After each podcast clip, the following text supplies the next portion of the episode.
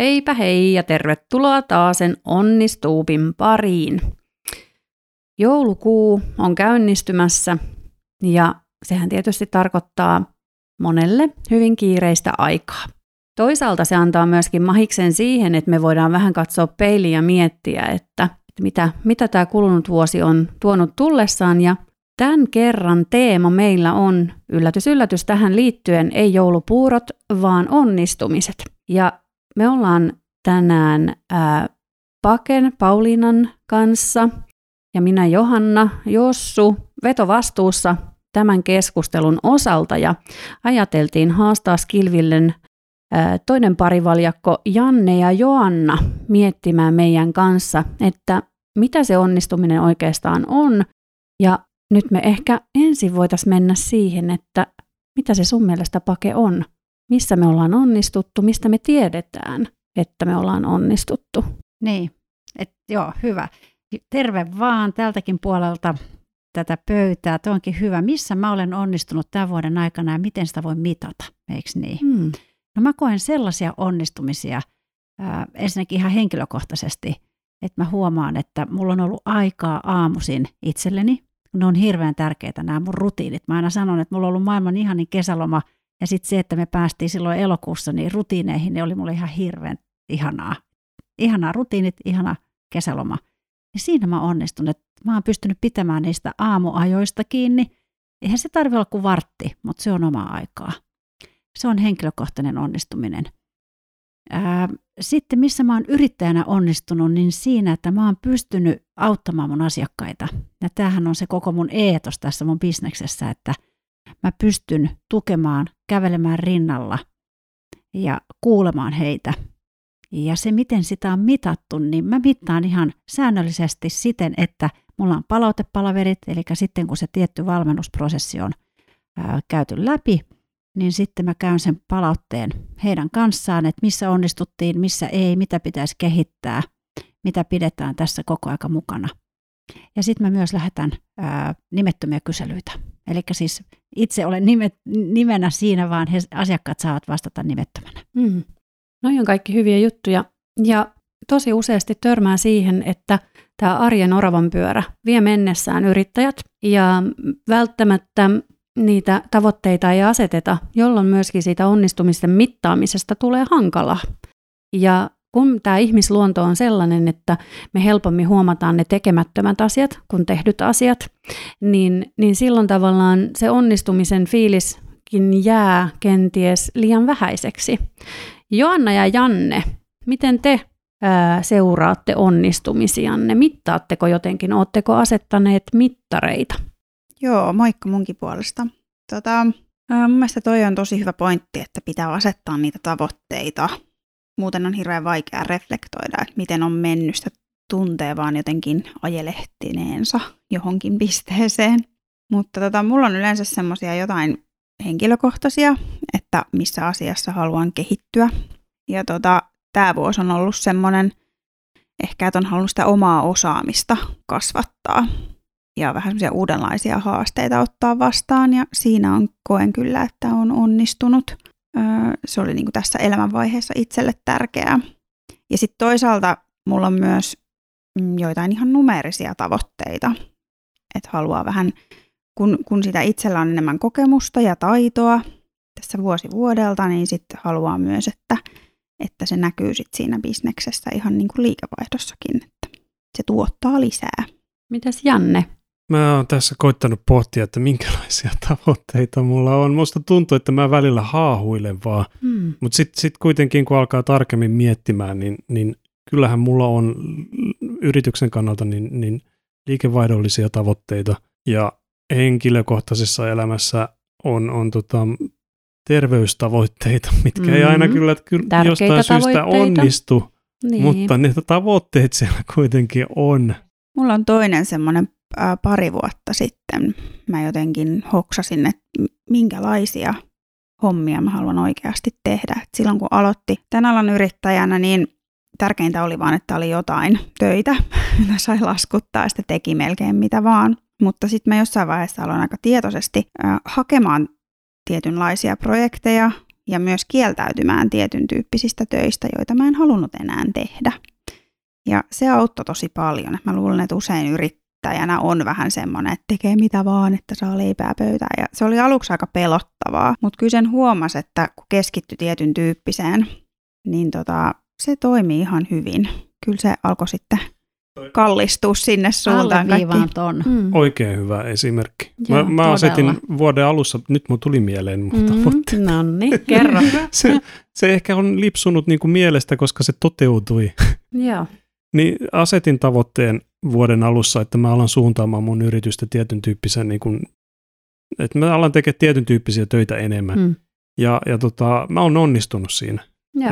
Jee! Jee! Loistavaa. Miten sä, Janne, sen teit? Kerro meille kaikille, että miten sä rupesit suuntaamaan ja karsimaan, mistä Jonna äsken puhui, että hän niin kuin selkeästi alkoi sanomaan ei. Joo. Tota, no kesällä mä muistan, että tuli sanottua ainakin kahteen kolmeen projektiin, että ei. Ö, ei kiitos. Ei kiitos. No, anteeksi, hy- kyllä. Hyvä täsmennys. Mm-hmm. Joo, ja, ja tota...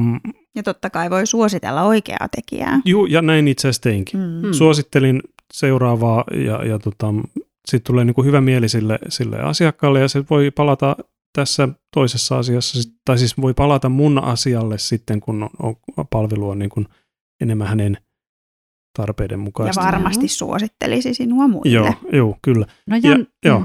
Niin tuliko sulla sitten semmoinen pelko, mistä Joanna äsken mainitsi, että apua, jos en mä saakaan tarpeeksi toimeentuloa? Mm, ei mulle oikeastaan tullut, koska nämä, nämä projektit, mitä mä halusin lisää, niin ne on taloudellisesti kannattavampia.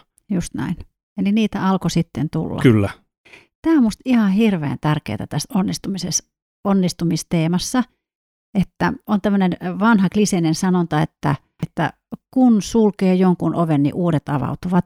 Ja näin se on, koska jotenkin vapautuu myöskin sitä niin kuin energiaa ja aivokapasiteettia lähteä havaitsemaan ihan uudenlaisia asioita, kun niin sanotusti karsii rönsyt pois. Mm. Mä kutsun näitä tällä nimellä. Nyt, Janne, en viittaa sinuun ja sun niihin asiakkaisiin, että ne olisi ollut rönsyjä, vaan tarkoitan itseäni, että kun on paljon sälää ja kun niitä karsii pois, niin alkaa yhtäkkiä niin kuin avautua se näkymä siihen, että hei, että nämä on niitä asioita, mitä mä haluan tavoitella. Ja sitten kokee myöskin onnistumista. Mä, mä jatkan vielä sen verran, että mä myöskin aloin opiskelemaan enemmän niitä aihealueita, mitä mä halusin, mihin mä halusin suunnata. Ja, ja muutenkin käyttää niitä voimavaroja kaikessa verkostoitumistilanteissa ja markkinointitoimenpiteissä. Yes. Tämä on nyt se juttu, mitä mä teen. Joo, toihan on esimerkiksi nettisivuilla semmoinen, että siellä voi luetella kaiken mahdollisen, mitä osaa, tai sitten siellä voi keskittyä esittelemään semmoisia asioita, mitä haluaa tehdä enemmän. Mutta noihin rönsyihin liittyen, muistatteko te joku, osaisitteko te hyvin sanottaa tämän kahdeksankymmentä kaksikymmentä-säännön, Jossu ehkä kenties tietää, mistä mä puhun. Joo, kyllä.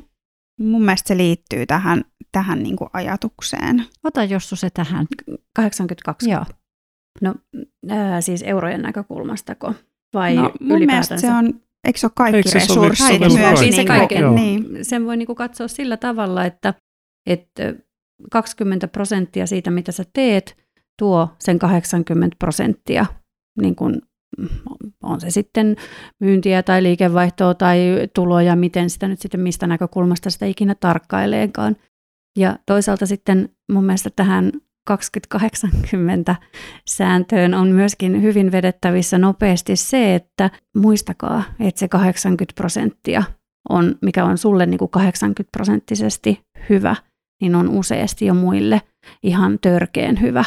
Just Eli näin. Tavallaan sitä semmoista niin kuin onnistumisen ää, kynnyksen madaltamista myöskin peräänkuuluttaisin näin joulun alla. Eli, eli tota sitä armollisuutta. Ja sitten mulla olisi pari semmoista mittaria, millä voisi myöskin onnellisuutta mitata. Vastasinko mä, Joanna, sun kysymykseen riittävästi? Joo, vastasit hyvin.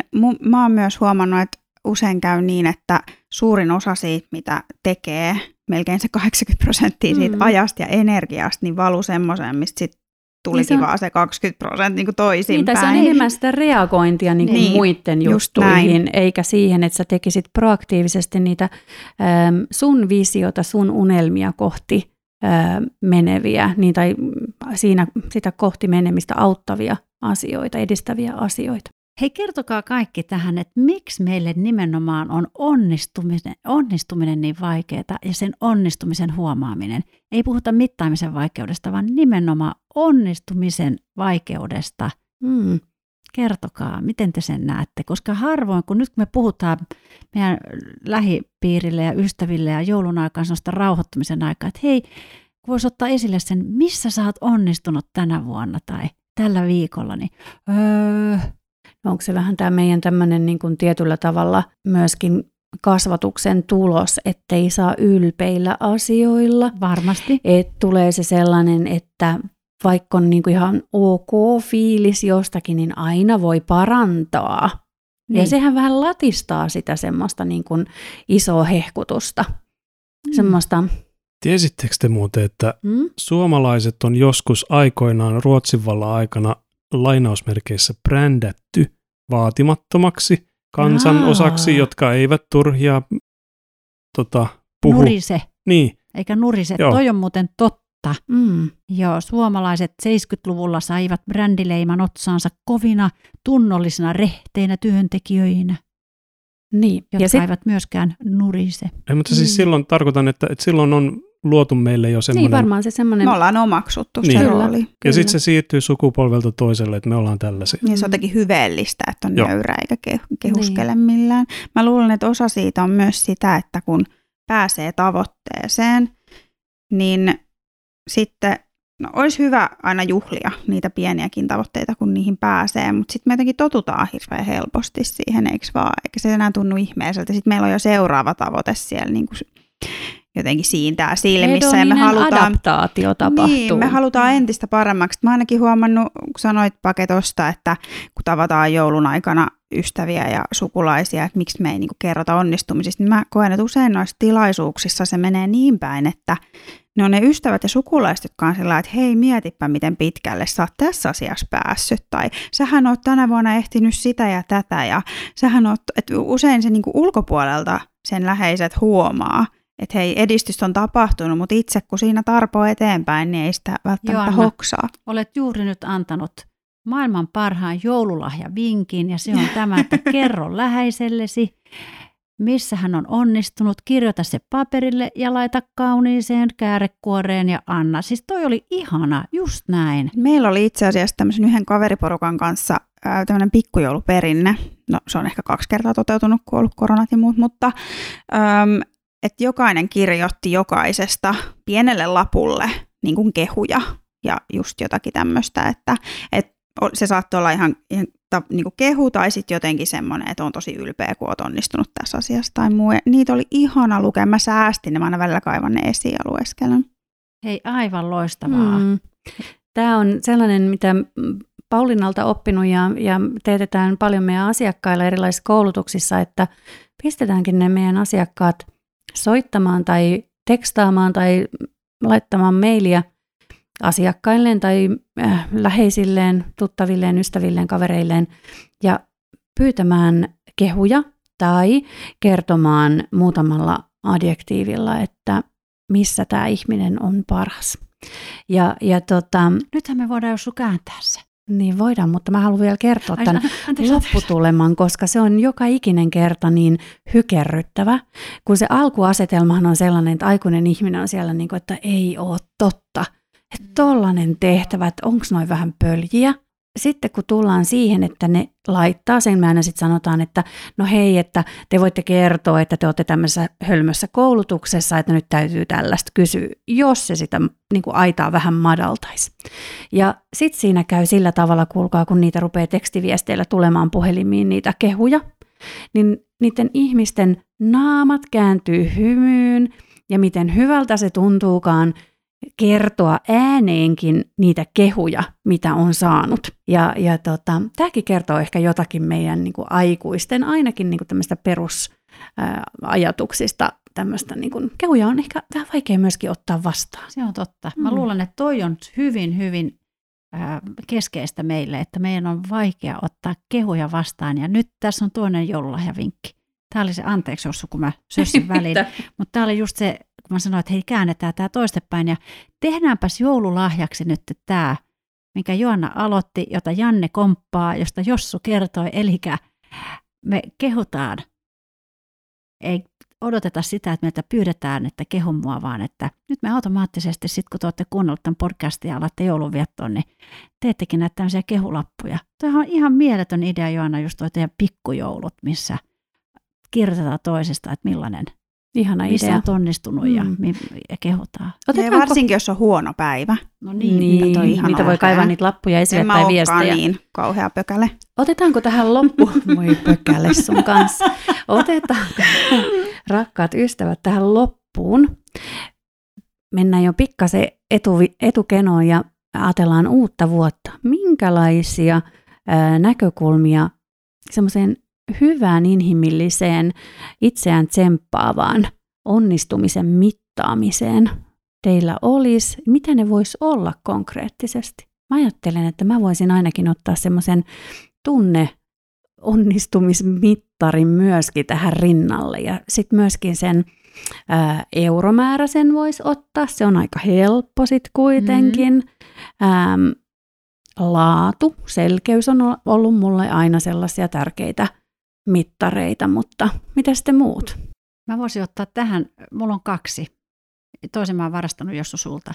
Mutta tämän ensimmäisen mä oon tota, niin, ä, oppinut Maria Pörtforsilta, psykoterapeutilta, joka sanoi, että itsesäätelyä voi harrastaa päivittäin seuraavalla tavalla. Ja itsesäätely tarkoittaa sitä, että ennättää pysähtyä päivän aikana tunnistamaan omaa, niin kuin, omia tunnetilojaan, jotta päivän päätteeksi ei olisi sellainen olo, että oho, tätäks kaikki on tapahtunut, apua, mitä kaikkea tapahtuu, mä en edes muistakaan, hetkinen, teeks mä, onks mä tollastakin tehnyt, vaan joka ikinen päivä kerkeisi pysähtyä minuutiksi. Aina kun on kävelemässä, niin vaikka hakee kahvia ja menee takaisin työhuoneeseen, niin pysähtyy minuutiksi, hengittää neljällä sisään, seitsemällä ulos, toistaa sen kolme kertaa, sit jatkaa.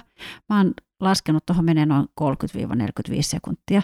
Ja tämä auttaa keskittymään, tunnistamaan, miltä musta tuntuu päivän päätteeksi, huomaamaan, että hei, mä oon onnistunut aika hyvin. Ja sitten huomaa, että joka kerta, kun tän on tehnyt, niin nyt Jossu tulee se sun vinkki, on semmoinen ihana kaunis maljakko, mihin Jossu laittaa joko erivärisiä karamelleja, aina kun on onnistunut, tai lappuja, tai palloja. Mä en tiedä, mitä kaikki, sulla oli jotain ihania juttuja. Mutta kyllä ne on ihan, ihan postit lappuja, mitä postit rytistellään. Lappuja. Oli niin kauniita. Janne, sun vinkit. Mun vinkit. Eikö tämä pitänyt olla niin kuin, että mun... mun... Niin mitä sä, tämä voi olla sun uuden vuoden lupaukset. Mitä sä mittaat? Miten sä mittaat sun onnistumista ensi vuonna? Vinkkejä samalla muille. Mä kalenteroin mun tekemiseni kahden viikon sykleissä, kuten Jossu tekee. Loistavaa. Kuulostiko robotilta? Ei kun siltä, että sä oot ollut Jossun kurssilla. Se on tosi laadukas, hyvä asia. Joanna, viimeiset painavat sanat. Mun mielestä on tosi tärkeää, että niitä tavoitteita ei tavallaan kerralla aseta liikaa. Hyvä. Yes. Tota, joo, sitä on ollut itsellä tapana tehdä, että niin. On niinku liikaa ja liian kunnianhimoisia, että sellainen askel kerrallaan. Ja toi on mun mielestä hyvä, että miettii vähän eri näkökulmista sitten, kun kuitenkin haluaa paljon sitä muutosta, niin, mm. niin tota, ottaa vaikka jonkun, mikä liittyy sit vaikka sit siihen rahaa bisneksen kannalta ja jonkun, mikä on omiin taitoihin ja joku, mikä on johonkin muuhun. Mm. Sä sanoit tuossa vielä lopuksi semmoisen asian, mikä liittyy sun edelliseenkin kommenttiin. Eli sä sanoit siitä, että pitää saada aikaiseksi niin paljon, tai on semmoinen oma olettamus. Niin muista myöskin katsoa sinne taaksepäin, että kun sä saat aikaiseksi tosi paljon, me ei vaan niin kuin kiinnitetä huomiota siihen, mitä me tehdään, vaan meidän päässä pyörii niin paljon sitä, mitä meidän pitäisi vielä saada aikaiseksi ja tehdä. Niin, niin tota...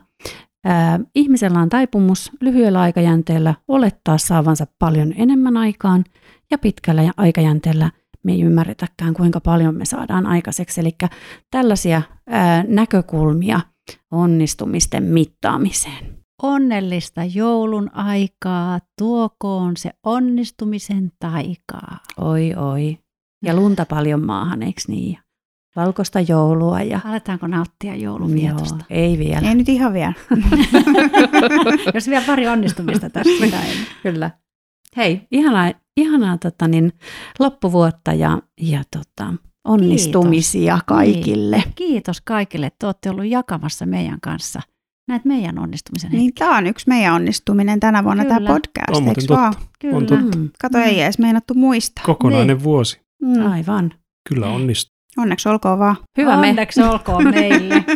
Hyvää joulua. Moi moi. Moikka. Moi.